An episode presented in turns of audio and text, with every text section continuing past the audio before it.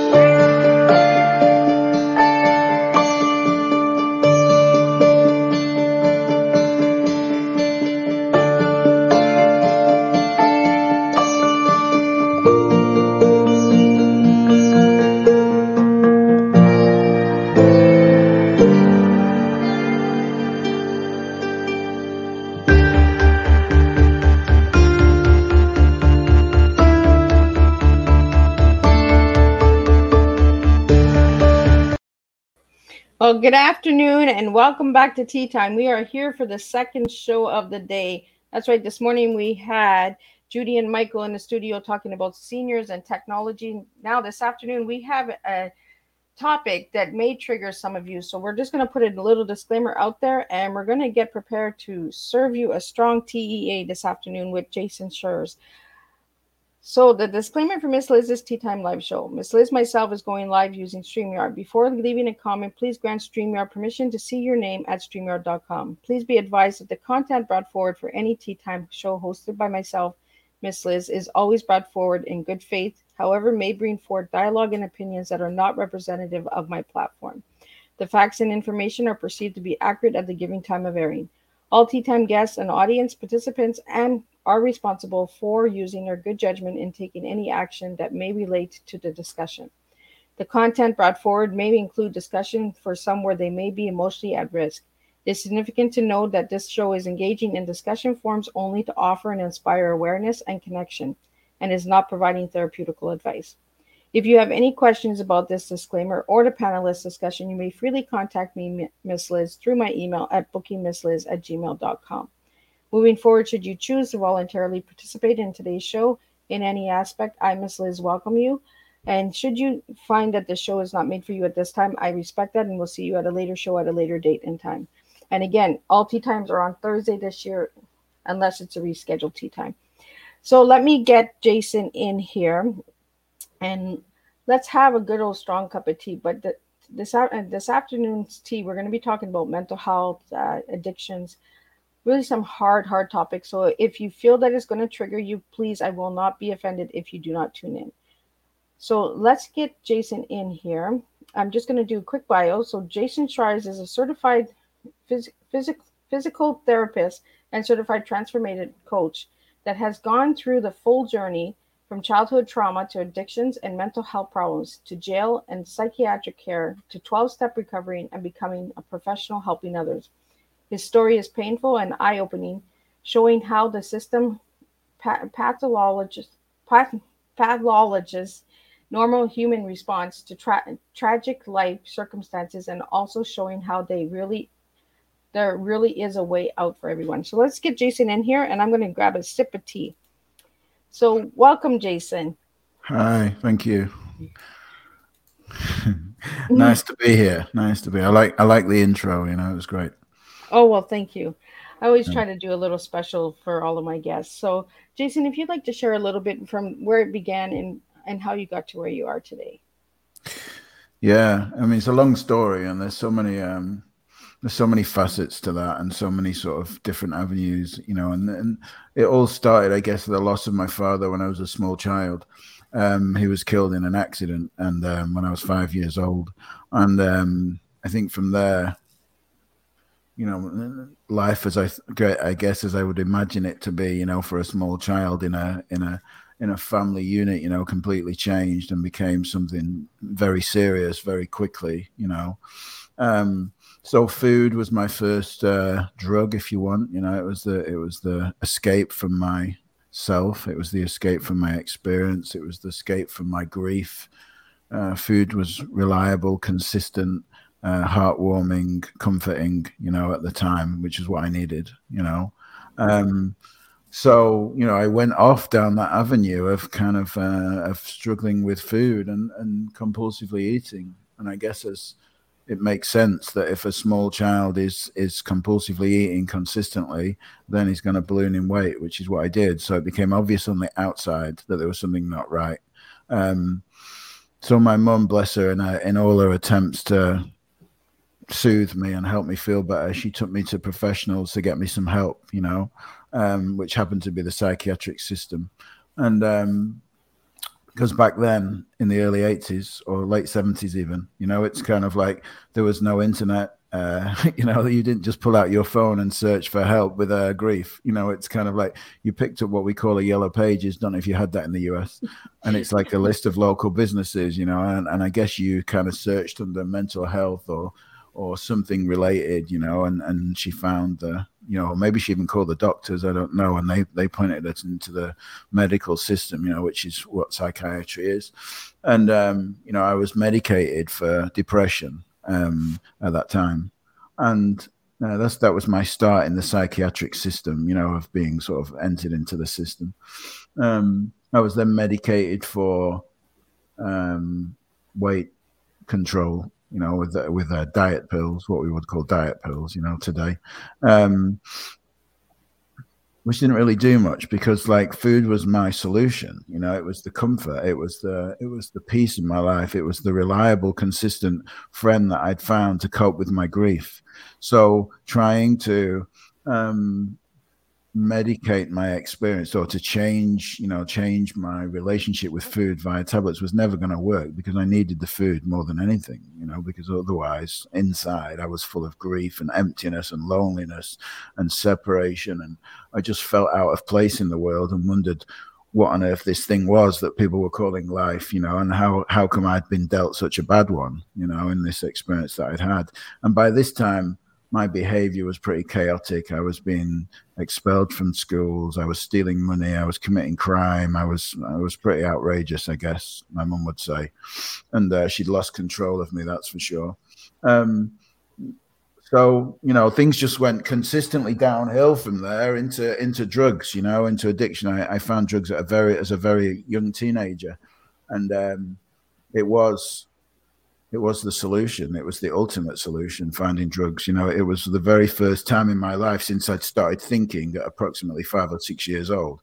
Uh, to when I first found drugs at 13 or 14 years old, it was like the mind quietened. It went quiet. It was it was a, a, busy mind. It was full of overthinking and stress. And I'm sure anyone listening knows what that means. You know, to be an overthinker, to be stressy, to be constantly worrying, um, that's what my life was like. I was worrying about myself and the world and everything. Everyone else was, you know, I had a lot of issues, so to speak. Let's say that, you know, my relationship to myself, my relationship to the rest of the world. And when I found drugs, that all went away in an instant, straight away. It was gone, you know, and it was like uh, the old, that's why I say it was the ultimate answer to everything, you know. And, um, so I was never going to stop. I wasn't planning to stop. I was going to planning to continue because I just found the answer to life. You know, it's kind of like it was really was the solution. Drugs were never the problem. There was always the solution. And um, if you think about it that way, that addiction is actually part of is an intelligence of the system. You know, it is that we find a way to cope in adverse circumstances. That is just how it works. We always find a way. Any child born into any adversity, going through any traumatic traumatic event, finds a way to be okay in the depths of adversity. You know, the same way I found food, it was an intelligence of the system. The same way I found drugs, it was a further intelligence of the system. Yet it's pathologized in norm, Western medicine and, and typical psychological understandings that it's somehow a disease or a, a, label or a diagnosis that something that's broken and needs fixing, but actually it's not nothing broken. It's actually intelligence of the system. So, you know, I was then I was already deep into that world then you know i was i was medicated i was diagnosed i started to get labels started to get um diagnosed as having um, different personality disorders different things um and started to go to jail commit crime get into all sorts of chaotic things you know just to just to escape myself and just to just to feed my addiction i guess. Until i found rehabilitation and 12 steps at the age of 23 when um I was just told that I had this disease, and I was quite naive. I was desperate, you know. I was desperate, and I was naive. I was naive to the world of psychology and psychiatry. I was desperate because I'd been on the streets, been to prison, been taking drugs, and I was empty inside, you know. So I would have done anything to belong, you know. So when people told me you have this unexplainable disease, and I, it wasn't the first diagnosis that I'd had, wasn't the first label that I'd been given and uh, you can never drink or use drugs again. Um, and you need to go to meetings for the rest of your life every single day or something. You know, it's kind of, I just said, okay, you know, I'll do anything because I was desperate and I was empty. And, uh, and I wanted to belong. I wanted to be accepted, you know. So somebody told me something that had actually shown me some love and attention because it was the first time in my life I'd received some love and attention. Um, I was going to go along with it, you know. I was not going to argue with that. So I did, you know, I went to meetings for 22 years after that, you know, uh, uh, believing that I was an addict and that there was something broken in me. I had this unexplainable disease called addiction, along with all these other psychiatric diagnoses. But what happened was, you know, after I went into rehab, I stopped drugs and alcohol. I mean, I was quite sure I didn't want to do that anymore. I knew but I didn't stop with everything else. You know, it was like uh, addiction is like a whack a mole. You know, you go into rehab for drugs and you start eating food, and you put the food down, you start picking up sex and relationships, you stop the relationships, you start chasing money. You know, because like I said all along, addiction was intelligence. You know, it was dealing with a further, deeper issue, but that was never addressed. You know, that was never addressed. It, it, 12 steps gives you a way of coping, but it really doesn't help you understand who you are or how your experience is created from that perspective. So, unbeknown to me, you know, I picked up food, I ballooned in weight, I gained 150 pound in 12 weeks. Uh, before I knew it, I was 350 pound going to meetings, smiling, saying my life is great because I'm not taking drugs anymore. You know, but I'm 350 pounds. I look at myself in the mirror and I just want to commit suicide because I feel so bad about my body and my life. You know, completely unknown. I didn't know what was going on. You know, I was just oblivious to that. And um, so then my progressive relationship with food and diet and the gym and and crime and chaos and all sorts of stuff. I kept going to meetings and saying my life was great because that's what people seem to do and that's what it looked I was told I needed to do. But really things just got worse on the inside. They didn't get better. You know, my internal relationship with myself and my reflection with the rest of the world was was at complete odds consistently. You know, I felt in I felt in you know that committee that I talked about when I was younger that went quiet when I first took drugs.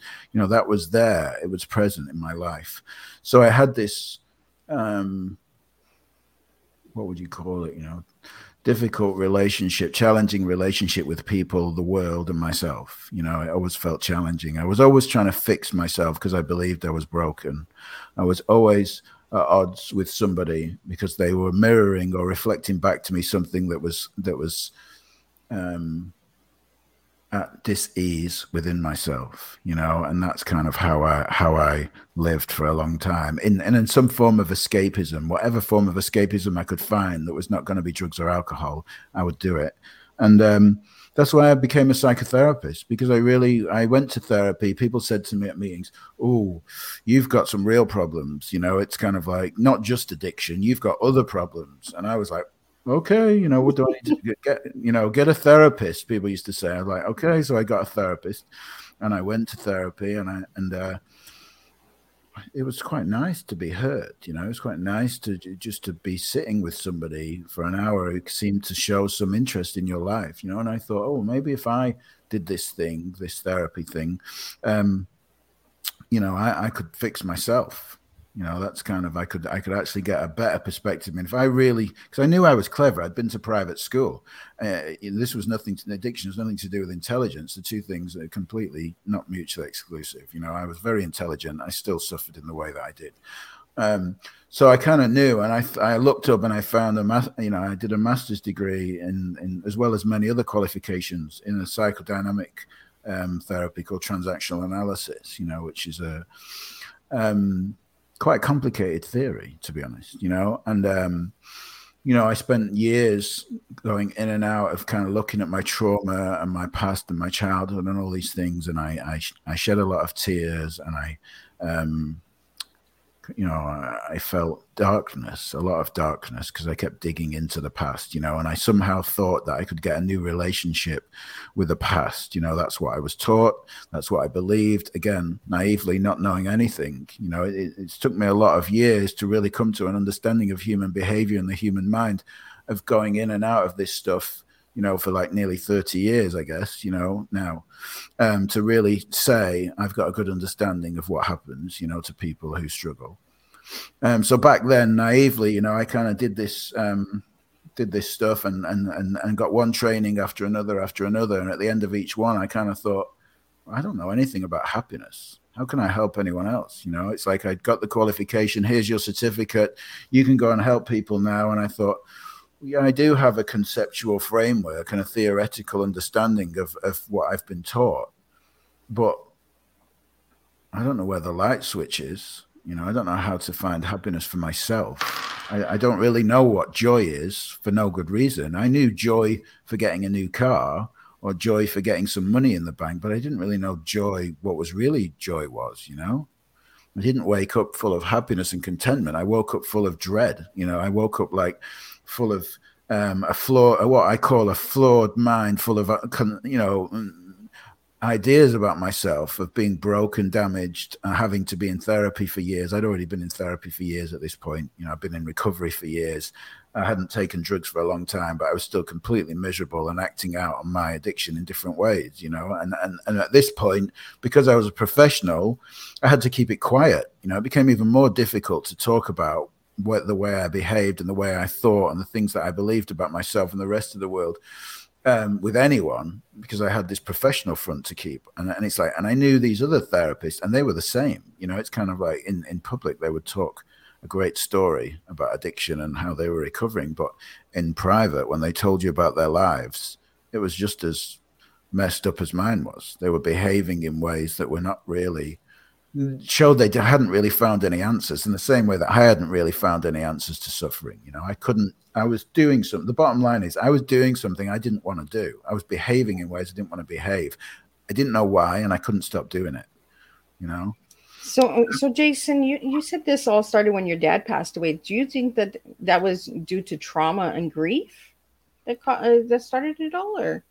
Yeah, and from my perspective now, absolutely is related to that. You know, any form of adversity, any form of jarring experience, you know, intense adversity um, to the nervous system of a small child that hasn't yet developed any rational or cognitive ability to to even understand and isn't allowed to feel and grieve, isn't taught how to feel and grieve, you know, after that experience, will be just repressed. You know, it's kind of like, and then you know, we innocently kind of find ways to cope, you know, like I did with food and, and then all that other stuff is still going on there, you know, it's kind of like, and, and, and habitually it just becomes a way of being in the world as we grow. And, and that and the belief in myself as, you know, uh, if we go on further, I can talk more about spiritual stuff, but it's like, mm-hmm. the, the, yeah, the let's belief- get, eh, let's dig deeper because the story is what has gotten you to where you are today, right? Like and I really want the viewers and the audience to understand that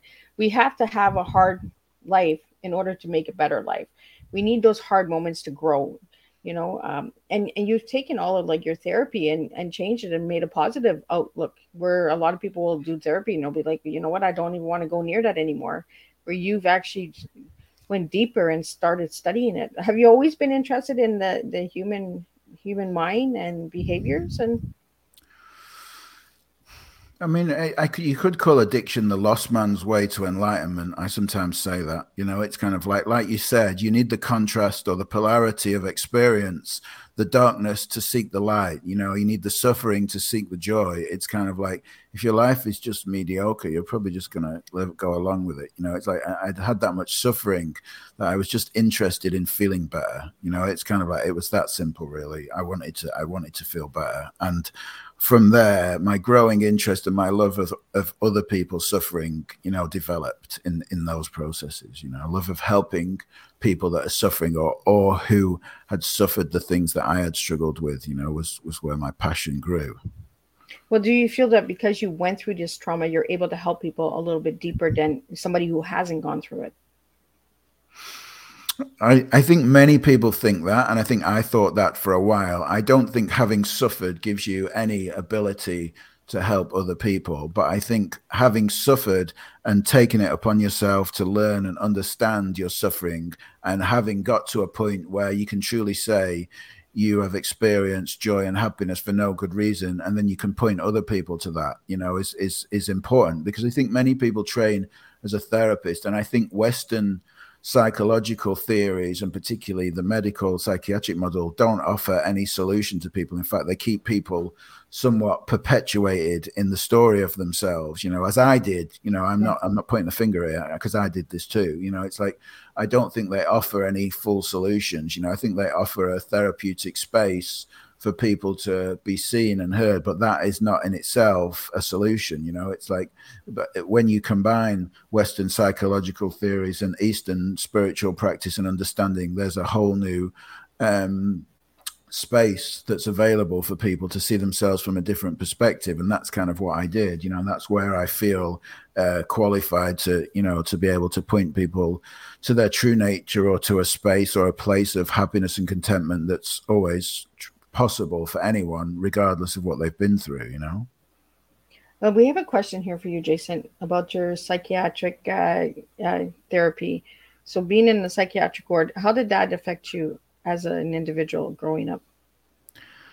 It's like I just said. It just it, it was just another label, another um, what how I describe the the development and our, and our understanding of ourselves, this thing we're in that we call life, you know, is that like we're born in the eyes of perfection. You know, we don't actually know we're a body, a baby, a boy or a girl. We've got no name. You know, it's we're just born as a seamless flow of sensations and perceptions. Then we get given a name, and separation starts. You know, I have a name, you have a name. We're two separate people. You know, it's kind of like, and then from there the identity is developed. You know, it's kind of like, and the identity, like a child is not born knowing what eating disorders are. You know, it's kind of like it's installed, it's given information from somebody with more information. You know, it's like, so all the information, what I call the programming, is installed, you know, based on your level of adversity or the amount of love that you get and connection. So, being in the psychiatric ward was another what I call layer of wallpaper, you know, like over the top of my identity, another thing that was broken, another thing that was wrong with me, another thing that I had to work out, something else where um, I had to be removed, you know, from society and sort of given medication and so on and stuff like that because I was not okay. Someone else had to make me okay. So it all contributed to this um, flawed ideas I had of myself being this broken individual that really had no hope, you know. Do you feel that by acting out, you were looking for like attention, affection, and you know, like somebody to hear you? Because you mentioned when you first started sharing your story that you wanted to be heard, and. I totally get that because as a as a survivor of abuse and trauma myself, I always wanted to be heard. I wanted my voice to be heard and, and and i'm hearing that in your story as well jason that you wanted to be heard as a child and sometimes we we act out so that we can be seen and heard right Absolutely, it's true. You know, like it, it, it's it's an energetic experience of the body that that comes out in the way that we behave, speak, or act. You know, it's kind of like that. There's a there's a part of us that feels unseen, right? It's kind of like, and that is experienced as a contraction or an energy in the body. You know, like you might feel if you feel unseen in a conversation, you'll know it's oh, my chest tightened, or I felt a lump in my throat. Something happened. You know, I felt an energy in my body, and then we start to think you know we project our thinking onto the other person. They haven't seen me they haven't heard me. And then we feel we feel the emotions of it. You know it's kind of like this is the experience that's consistently happening when we're we are unseen right? I mean the trauma is unseen. That the person if if we're abused, it's kind of like the person abusing is not seeing us, you know, it's kind of like in that way. So we completely embody that experience of being unseen. And then it grows into adult life where it keeps being triggered in in everyday conversations or work or relationships, particularly, you know, it's kind of like so then we're constantly longing to be seen, you know, it's always there. So it's always a it's always uh, created in that early childhood experience, but then shows up in adult relationships, you know. So, what age were you when you finally realized, okay, this is enough and I need help? Well, I guess there's multiple levels of that. You know, it's kind of like, I mean, at 23, I, I went into rehab and 12 steps and I decided this is enough. I'd had enough. I was sick and tired of being sick and tired, sick and tired of going to jail. I was sick and tired of committing crime. I was sick and tired of not being able to walk down the street without being arrested. That's one level, you know, and then there was multiple times that happened starting therapy starting new trainings doing things like the hoffman process the landmark forum all these silent meditations retreats looking for myself basically. All of this is look everything that i've ever talked about since the experience of losing my dad has been looking for myself. And that's what all human beings do. They, they search for themselves. They innocently look on the outside trying to fix something on the inside. That's what i did. And um, I didn't actually find that myself. You know, I didn't have a connection to myself on purpose. You know, it wasn't didn't know I was looking for myself. I don't think anybody knows they're looking for themselves. And in fact, we often hear the phrase "all the answers are within," but no one actually knows what that means. Usually, it's kind of like within where, like in my leg or my elbow, or what? right? Kind like whereabouts? How do I find like it? can come out at any time, right? yeah, so uh, and life is always guiding us back to ourselves you know it's kind of like uh, that's i i love the saying you can never get enough of what you don't want because everything that is a is annoys you is a reflection for you to look inwardly at something that's lacking within yourself or apparently lacking you know yeah. so i eventually had an experience where after having a long list of therapeutic qualifications and psychological qualifications and letters after my name and years in practice helping people and so on, I still wasn't happy. And I um, came across an understanding of something called the three principles, which was a I'd call a psycho spiritual explanation for our true nature by that was founded by someone called Sydney Banks, who's now dead. Um, but he articulated his understanding of our true nature. And, and I met a guy called Michael Neill, who was a coach in Los Angeles, and I ended up um, very serendipitously at his house. Um, you know, like completely non-coincidentally. you know, it's kind of like that. I ended up there, um, and you know, for the very first time in my life, and this is one of the things that I offer to everyone. You know, it's kind of like I, I listened and I thought there's nothing wrong with me. You know, the first time, like there was something deep inside me that said, you know, there's nothing wrong with me. I just think, you know, that's it. It's kind of like I have a lot of thinking about myself. I have a lot of thinking about my my world. I have a lot of thinking about my life. I have a lot of thinking about my weight. Now, some i mean i haven't talked about some things my relationship with food was that bad i mean i had seven cosmetic surgeries oh. trying to change the outside of my body to fix the inside to make me happy you know in, including being put to sleep in a third world country because it was cheaper and I was desperate, you know, to feel better. I, my relationship with food, my body was was completely a mess, and that's kind of one that some of the, th- the the desperate extremes that I'd gone to to try and find happiness on the outside, including money and relationships and weight loss and gym and exercise and everything that people do, you know, all the things that people do to find it. Now, in this experience I had with Michael, you know, it's like there was a beautiful moment where I, I, just felt a complete calmness for the first time in my life. And all the seeking that I'd done, the very thing that had driven me to do psychotherapy, the very thing that had driven me to do all those surgeries, the very thing that had driven me to, um, you know, doing crazy things for money, having three jobs, you know, burning myself out in an attempt to get money to find happiness.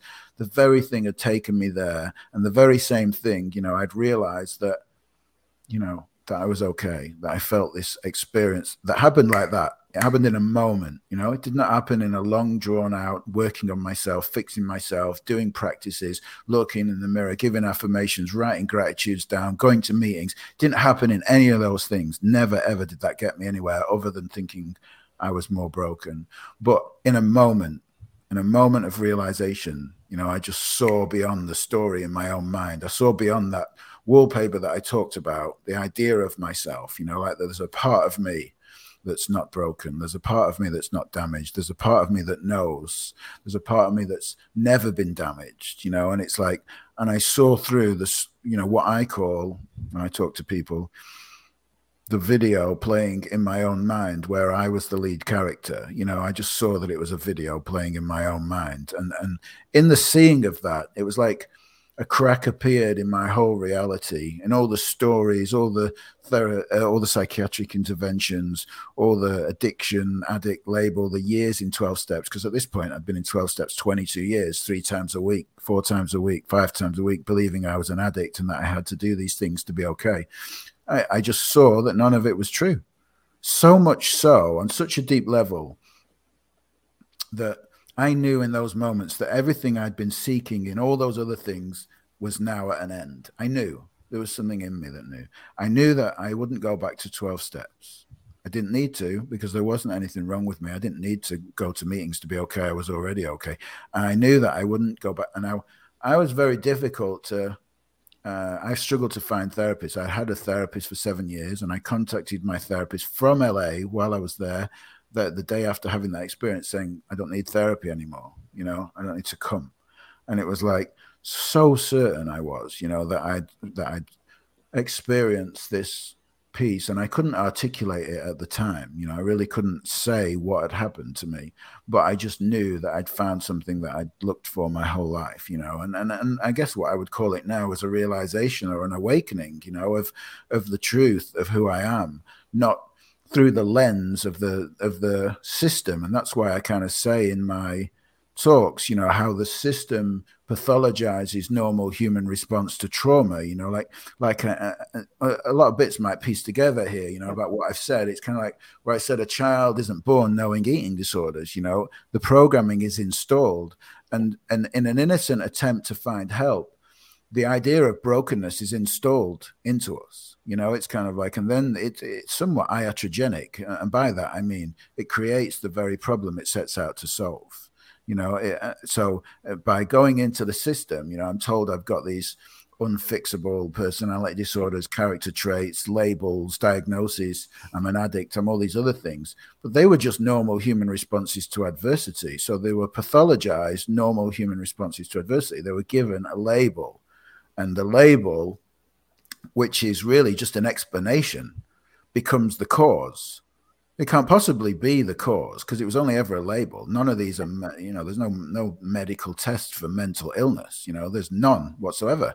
So, um, you know, I was walking around thinking these are really things that are wrong with me, not realizing that they were just descriptions of where I'd been at at the time, you know. And, and in the realization of this, it all just fell away and that was my first my first experience of being joyful and being content and calm and peaceful for no good reason. Nothing had changed. I hadn't got any more money, hadn't lost any weight, hadn't got a new relationship, but everything was good, you know. When you and you bring up something really important, Jason, is the definition of the systems that were that are put on us. You know, we and we can question these systems and say you know what that's not that's not us you know because there's so many misdiagnoses. Like you said there is no test to prove mental illness you know? Uh, we have symptoms we have uh, you know attitude mood swings and you know things that they can say okay well we think it's this we think it's that but they cannot really be precise and say you know what this is what you got. Yeah. and i think we really need to start putting that out there for mental illness and that's how we can break the stigma is by saying you know what all these definitions from the systems are not helping us understand mental health because then mm-hmm. people are just going on and say well i have uh, ptsd and i have did and i have B- bpd but they don't even understand what these diagnoses are because they're not you know they're not understanding themselves And I think that that's where the miscommun- uh, miscommunication comes from the doctors as well and the systems is that they give us this diagnosis, but they're not even sure if that's what it really is. Yeah, I mean, this it's very easy to quantify this. You might, if you're hearing it for the first time, you might think, "What? That's not true." You know, it's kind of like, but I can tell you for certain, right? Um, Thomas Insel was doc, Dr. Thomas Insel, neuroscientist. He was head of the National Institute of Mental Health for 15 years in the US. And one of his quotes is it says that we spent $20 billion on mental health and we didn't even move the needle. He said there's no such thing as, as mental illness, it's just a construct. There's, there's one thing, right? Um, Allen Frances, who was also one of the members of the task force, Dr. Allen Frances, psychiatrist, one of the members of the task force that created the DSM, um, also um, wrote a book, Saving Normal. You know, and and now these people that have been involved in that, don't take my word for this. Look it look it up for yourself. You know, it's kind of it's all out there. All this information is out there, but we're so caught up in the narrative that's been in the dominant, what I call dominant oppressive narrative that's been installed into us by the system that we don't ever look for this stuff. You know, we just believe it, you know, and it's like these people are leaders in this field and they're saying that it's not true. There's no such thing. You know, uh, it's recently, there's recently been a study by Professor Joanna Moncrieff, who's a teacher at King's College in London. She actually peer reviewed all the studies on um, brain chemical imbalance for depression. There's no such thing as a brain chemical imbalance for depression. And anyone who thinks they have a brain, this was her words, not mine. This was anyone who thinks they have a brain chemical imbalance has been misdiagnosed by their doctor and they should go back and, and speak to them about it because there's no such thing. Now, wow. all this all this stuff is out there. You know, there's millions of in my own book that isn't finished yet, but like I wrote, you know, that there's there's thousands, if not millions, of people out there walking around believing that they have a brain chemical imbalance that are medicated, you know, and it's going to, and they don't need to be. It's like um, the last one on this subject. You know, there's there's a lot more. I could go on forever, but like the Book of Woe, if you're really interested, the Book of Woe by Gary Greenberg, who's a psychotherapist, and he he studied the whole um, development uh, including Big Pharma um, getting involved, the DSM from start to finish, the ICD in the in the World Health Organization, which is the equivalent of the DSM, the development of all the diagnoses and the and like some of the stuff, you know, the stories that you read in there about how they came up with the diagnosis, you know, like sitting around a table talking about uh, oh, if you've had this for three months, no, it's six months. No, what? How do you measure the intensity of this, and how do you tick six of the nine criteria for borderline personality disorder? These people really think that they've got something medically wrong with them. You know, it's kind of if you read that, the whole thing just falls apart. You know, I'm not saying, by the way, that anyone's malicious. I, I, know for a fact all these people have got good intentions, yeah. and I'm not. And I'm not saying that people don't pre- um, present behaviours that are antisocial or destructive. They do, but that, that the cause of them is not mental illness. You know. Yeah. And I think this is we really need to get this topic out there because I feel the same way with you, Jason. Is we need to start researching. We need to start questioning things. You know, when a doctor get, tells us we we we have this diagnosis, question that doctor and say, well, why do you feel I have this? You know, kind of understand a little bit because for the longest time I was diagnosed with convert. I've been diagnosed with conversion disorder, and a lot of times I'm like, okay, well, what is it? For for years I asked the doctor, what is it? And they're like, it's crazy in the head. And I was like, okay, so I'm a crazy person. Thank you for letting me know. But they never really let you know what the diagnoses are because they're they're, they're just guessing. They they actually don't yeah. know. Yeah. And and the, the, the other thing about this, I was saying it before, but you, you kind of pointed out, you know, a person like let's say a person it, it's more what i would call um, a measure of where somebody is at not who they are you know? Yeah. but what happens is it becomes a permanent part of their identity. Now it's like you go to a professional right and you say this is a funny one. I mean you'll see this. You go to a professional and, and you say i'm doing this you know this is how i'm behaving this is how i'm thinking this is how i'm feeling. Oh how long have you been doing it for? How intense is it how long has it lasted for so they, they go through the list of criteria in the DSM and they tick it off and they tick it off and they go, okay, here's what it is. They give you a code for your insurance in the US, not in the UK, and they give you a, a diagnosis, right? And then you you as an innocent individual go away saying, I do this because of that. But that what I've been given is only a description. Yep. It can never be the cause. It was only a description and it was only a subjective opinion at best. You know, it was only a description to start with. You went there and you described what you were doing. Someone gave you a description that's called a diagnosis, but you then go away thinking that the diagnosis is the reason that you're doing it. It was how could it ever be a reason? It was only ever a description to start right? with. It could never be the cause. It just couldn't be that. And I think that's where you I think that's where it hit you that you didn't need those 12 steps because there was nothing actually wrong with you. Yeah. You were just hurting. You were you were extreme you were from grief. Like you had a loss that you didn't understand and it wasn't ever explained to you because grief is not explained to us. No. You, you know, uh, we lose people every day and then we're all confused what is grief well if we're not ever educated on grief just like we're not educated on mental health how can we move forward how can we really push through those steps right to understand yeah, for sure. And again, I want to clarify, you know, 12 steps is beautiful. It, it, saves so many people's lives, including my own and lots of my friends and, and beautiful people that I've met along the way. But like at some point, you can wake up to something beyond that. At some point, you can wake up to there being a deeper truth, you know, that you're, you're not a flawed individual that needs fixing, or you don't have an unexplainable disease that no one can really tell you why.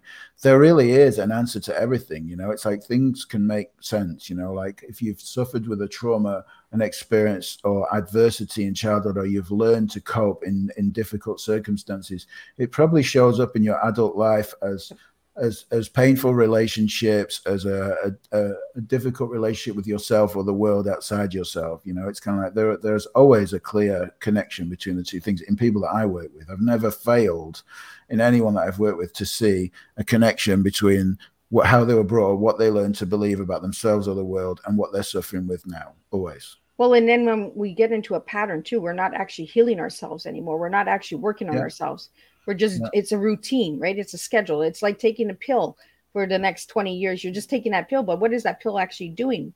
Are you willing to take that next step to try and get off that pill, lower the doses of that medication? You know what I mean? Or completely get off the medication. And it's like you said with the 12 steps, you just woke up and you're like, no, I'm, I don't need this.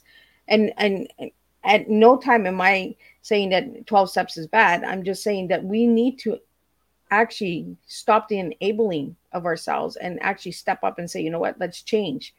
Okay, we've done this for a while now, you know, but we need to find new steps, new tools, new tips.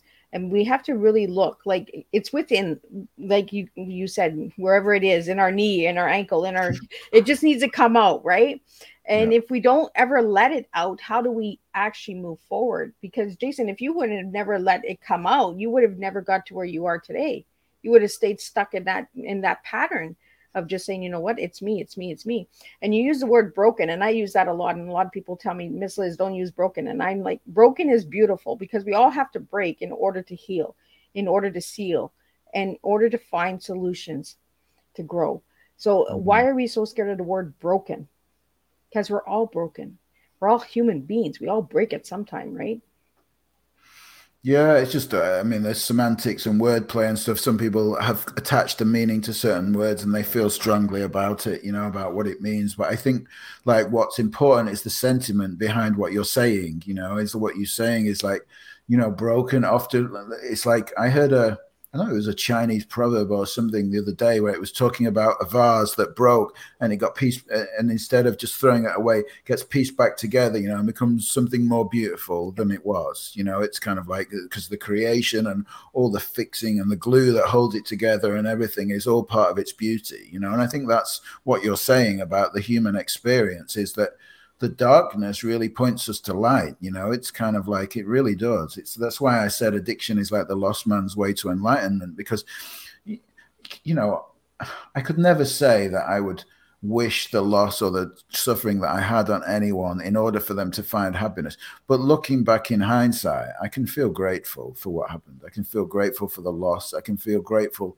I can feel it in so many ways you know? Like the presence um, that I have with my children, the love that I have for my children, the the uh, relationship that I have with them, that's all a result of what happened with the loss of my own dad. I probably wouldn't feel so strongly and um, hold it so cherish it so much in my heart as I do. You know, if I hadn't really known what it was to lose somebody, you know, a dad, and how important the role of a dad is in small children. You know, it's kind of like that's that's a beautiful gift, right? I can't I can't yeah. ever deny that. You know. So, Jason, I want to get into your tea. If I ask you what your tea is today, what words do you have for me? I was thinking about this when you said it before. you know, uh, the the immediate word that comes to me for tea is therapeutic, and and and like that might like sound abstract to some, you know, but I I just really mean it in the context of the healing properties of a therapeutic relationship. And it doesn't mean you have to pay somebody. Therapeutic doesn't necessarily mean therapist. You know, to me, it means the the the healing properties of being seen and present in a relationship with somebody you know it's like you talked about before we all want to be seen we all want to be heard. But you know that's really what healing is. It's being seen it's being heard it's being felt it's like being noticed. It's the feeling the presence of another human being. Now what what i call in the presence of presence you know it's like when you are in the presence of presence there's such a healing quality to that you know? So that was my my T, you know. E, um, where I would say empathic, because it's one of the gifts, you know, that I've had, another gift that I've had of all this experience that I've been through, you know, it's kind of like, I, I feel that I'm so sensitive, you know, to, um, to really um, feeling people's struggles and pain, you know, that it's such a gift to me, you know. Yeah. And A, I would say it was achieve you know and I, and I think it's because like particularly when like we've talked about with broken and stuff you know it's kind of like that you can achieve anything you know and it's often the area where a lot of us feel um, restricted and like you know and and kind of um, stuck and living in what I call pipe dreams, just ideas of brilliance and so on. You're thinking that I can never make it, and but other people can. But actually, we can achieve anything. You know, the only thing that ever stops us is our own belief about who we are and what what it would take. You know, it's kind of like, but I've witnessed miracles. I've witnessed a lifetime of miracles of people achieving things that were previously thought unachievable. You know, so I love the word achieve. You know, and I don't mean it in a material possessions kind of way. I just mean in a beyond what you believe true possible. You know. And what did you give me for the E? Empathic. Oh, there we go. Yeah. And why that word, Jason? Empathic is really about kind of a gift for me, you know, about being able to really see and hear people and be with people and sense people's struggles beyond the words, beyond the presenting behavior. You know, it's kind of like not really in judgment or in criticism or in reaction to people that are kind of behaving in that way, but a, a deeper seeing of somebody hurting, you know, and I think that's been such a gift for me.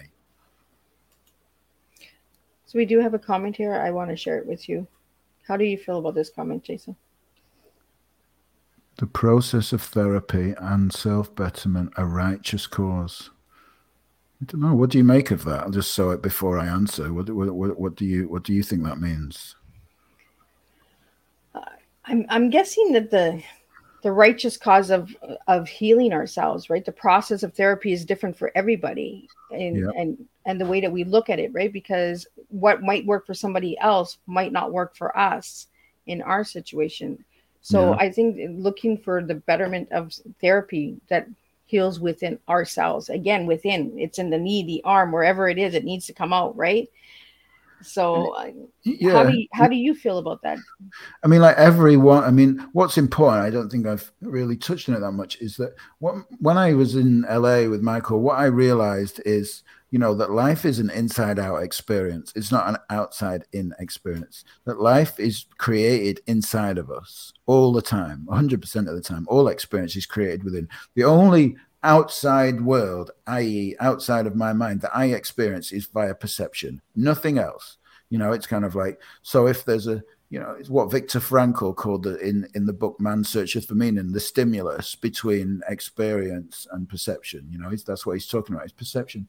So everything in the outside world is perceived by me that means that I'm in full control of my own experience, you know, and, and and, everything. It's never them, someone else, what they did, what happened. It's always what I perceive to happen. Now, in that case, we are all having a subjective experience of being human. You know, that's true. It's kind of like, so whatever works for you, whatever it is, you know, it's kind of like 12 steps works for you. Beautiful. I'm not one to, to say anything bad. If psychiatry has helped you, beautiful. It certainly helped me at a time, you know. It's kind of like it's what I mistakenly took from it, you know, without being better informed at the time, you know. Um, so all these things are kind of like were my journey, you know. They're not really a way of saying that this is the way. There is no way. It's kind of the the way is the way that you find, you know. It's like yeah. it's always going to be like that. Well, it's with that within again, right? It's yeah. whatever works for you, you yeah. know. Uh, and I think that's where a lot of healing. A lot of people will say, "Well, I can fix you. I can fix you." No, it nobody can fix anybody. We have to fix ourselves. We have yeah. to do the research. We have to look and see what works for us and what doesn't work for us. Because, like you said, the 12 steps worked for you for a while. And then after it was like, you know what, this is not my cup of tea anymore. I'm just gonna I'm gonna go dig a little deeper. So what have you learned about your story, about yourself, Jason, in the process? Um one of the things that like people often say to me is um, you're the first person that's ever said to me i'm not broken i make it very clear you know and, and i know you used the word broken in a different way before but like uh, what i'm kind of saying is is that um, you know they, they've often interpreted from previous experiences that they've had this is in a long way of answering your question about myself you know it's kind of like that that there's something wrong with them. You know, I'm the first person that said there's nothing wrong with you. Everything that's been happening has been your own intelligence responding to life. You know, and uh, that's kind of what the thing that I've learned. You know, is like no matter what happens in my life, I'm not exempt from being human. I still have my moments for sure. You know, it's kind of like uh, with my kids. You know, particularly they, they challenge me that in the best possible way. You know, to be better, and uh, my girlfriend and stuff. And it's like um, there's always, always, always a deep knowing that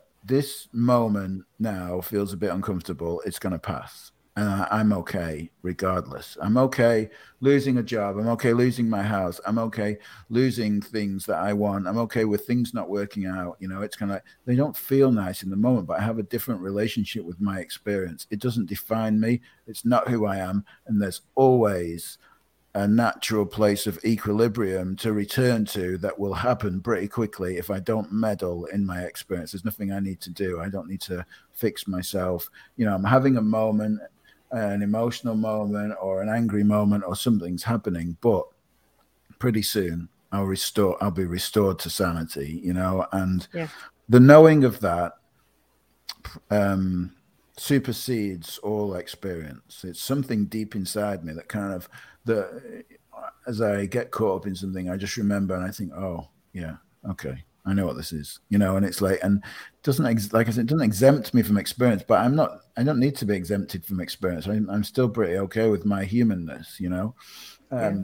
That's what I feel. All this has given me is that ground, what I call grounding in in in knowing that I'm okay regardless, you know. Well, and I think we all need to feel the experience, you know, stop putting a band-aid on the experience and just let it teach us what it's supposed to teach us. Mm-hmm. Because with pain, it teaches us, right? It teaches us a lesson of yep. there's deeper work to be done. There's something here that's not right, you know. But it doesn't mean that it needs to fix us. It doesn't mean that there's something wrong with us. It just means that there's an experience that we have to go through in order to get to the next level. Yeah, every every single struggle, no matter what, no matter how bad another person behaves, every single jarring experience, everything you feel around, everything you have a fear or an insecurity or a pain about is there to show you something about yourself where you've innocently tried to protect an apparently flawed part of yourself that isn't damaged. You know, it's like, but it's a, a habitual way you learn to be okay in the world. And like you said, life is just always holding up a mirror to us. And it's like that mirror is like this, you know, it's kind of like, here's the situation what happened. It's reflecting something back to me. What is it reflecting back to me? Somewhere where i feel inadequate i feel flawed i feel broken i feel inadequate. It's kind of like that's what it's mirroring back to me. And then i've reacted to try and cover that up. Every single thing that's all that's happening as a human being. That's the only thing that will ever happen in your life experience you know?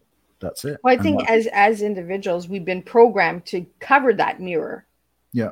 and not yeah, look yeah. in the mirror Yeah, because we point the finger, right? It's your fault. If you hadn't have done this, if you hadn't have done that, if they hadn't have done this, if this person hadn't let me down again and again, if they hadn't spoke to me this way, uh, if they hadn't not paid me, the long list of things that other people do, you know, it's kind of like we create that you know? It's self-fulfilling prophecy every single time and it's always in service of us discovering that hidden apparently flawed separate part of ourselves. That's what it's in that's why we create those things you know? It's kind of uh, this is a real difficult people difficult for people to look at you know? It's like because they go ah i didn't create that the way they spoke to me. That's nothing to do with me. It's kind of like there's a gift in it. You know, when yeah. you're willing to look inwardly, when you're willing to look into yourself, there's a beautiful gift where life can become more joyful and more peaceful and more calm. You know, like when you're willing to look. Until then, you'll feel at odds. It's like drinking poison and expecting the other person to die. You know, it's kind of like that's all you're going to do. And the only person that's going to suffer is yourself, you know? Yeah. Well, it's that taking accountability for our lives, right? Absolutely. And I think that's where we really need to take a charge in our life is take accountability, you know, take ownership and stop covering the mirror and actually look in the mirror. Because I think that's where the within is. I think the mirror is the within us that we're always covering up, we're always banding, putting a band aid on, you know. So we need to find solutions on how to heal. And that by just looking in that mirror and saying, hey, this is who I am, and let me fix myself you know? But there, it's not fixing ourselves it's it's actually understanding ourselves as an individual right jason? uh, there's two things i always say. One is the most challenging thing you will ever do is meet yourself and that's what you're talking about. The most challenging thing you will ever do is meet yourself as you are. And the heaviest thing you'll ever carry is the weight of your own thoughts you know that is it. It's kind of like those two things that's what's going on you know the heaviest thing you're ever carrying is the weight of your own thoughts about yourself about the world about everything. And the most difficult thing the thing that everybody runs away from the reason that we uh, where you know a lot of this stuff that we've talked about today is apparent is because the, we we don't want to meet ourselves. We're scared of meeting ourselves as we are because we as we are don't fit into traditional models of men and women or human beings in the world as they should be to be successful powerful all these ideas all ideas that have been impressioned onto us by the conditioning that we've received you know so we we spend our whole life escaping our true self as we really are you know yeah. So, any final words before we wrap up your tea time, Jason? An hour has just flown by. Like I could talk for a couple more hours on this topic. Uh, yeah. I, I love the human behavior because we really don't truly understand it because we don't truly look within ourselves, you know. Uh, so, any final words before we wrap up your tea time? Yeah, it, I mean, today's conversation has really been about looking towards simplicity rather than complexity. You know, the the human mind is obsessed with making things more complicated because it seems like the you know the problem is big so the solution has to be big. What happens is we don't look in the right direction. There's 500 or more perhaps 600 talking therapies right? That tells you that man is infinite cre- infinitely creative. There's i think there's 180 plus diagnoses in the dsm man is infinitely creative at finding solutions to problems but no one has ever said, let's look towards a more simple solution. It's kind of like we're looking in the wrong direction, being more creative, making it more complicated. How about looking to simplicity? You know, it's kind of like what we're talking about today is challenging because it's asking us to not be more complicated and not be more complex and not create and go towards these new complex solutions that offer these wonderful answers, but to see that what's what's apparently wrong with us is just an installation of the conditioning that we've received. And actually all the answers that we've ever looked for are in the simplicity of just knowing ourselves you know? Yeah. Well, I want to thank you, Jason, for joining me today on Tea Time and sharing this because I feel that we really got some good education out there for people just to research. And I see a theme because this morning, too, uh, with Michael and Judy, we, we, we were saying that people need to start researching, start looking, you know, stop waiting for the answers to fall in your lap. Actually look for them yourself. You know, work with in yourself. Take some accountability. And I think that's where we're going today with these tea times is that accountability and searching for answers and solutions and that within ourselves. So again, thank you, Jason, for joining me on Tea Time. Thank you for all the viewers and listeners out there who have given some questions. Really appreciate it. And if you're watching a replay, please push in hashtag replay and let me know where you're tuning in from because I always like to hear where you're tuning in from. And I'll see everybody again tonight at 7 p.m. for the final show of this week's Thursday, where um, Mar- Marilyn Crates is going to be joining me and we'll be talking about grief. So I, I, I, see an alignment today with all of the tea times just falling into place. So we started in the morning, the afternoon, and in the evening. So the evening, we're going to close it up with some grief. So again, thank you, Jason, for joining me for tea time.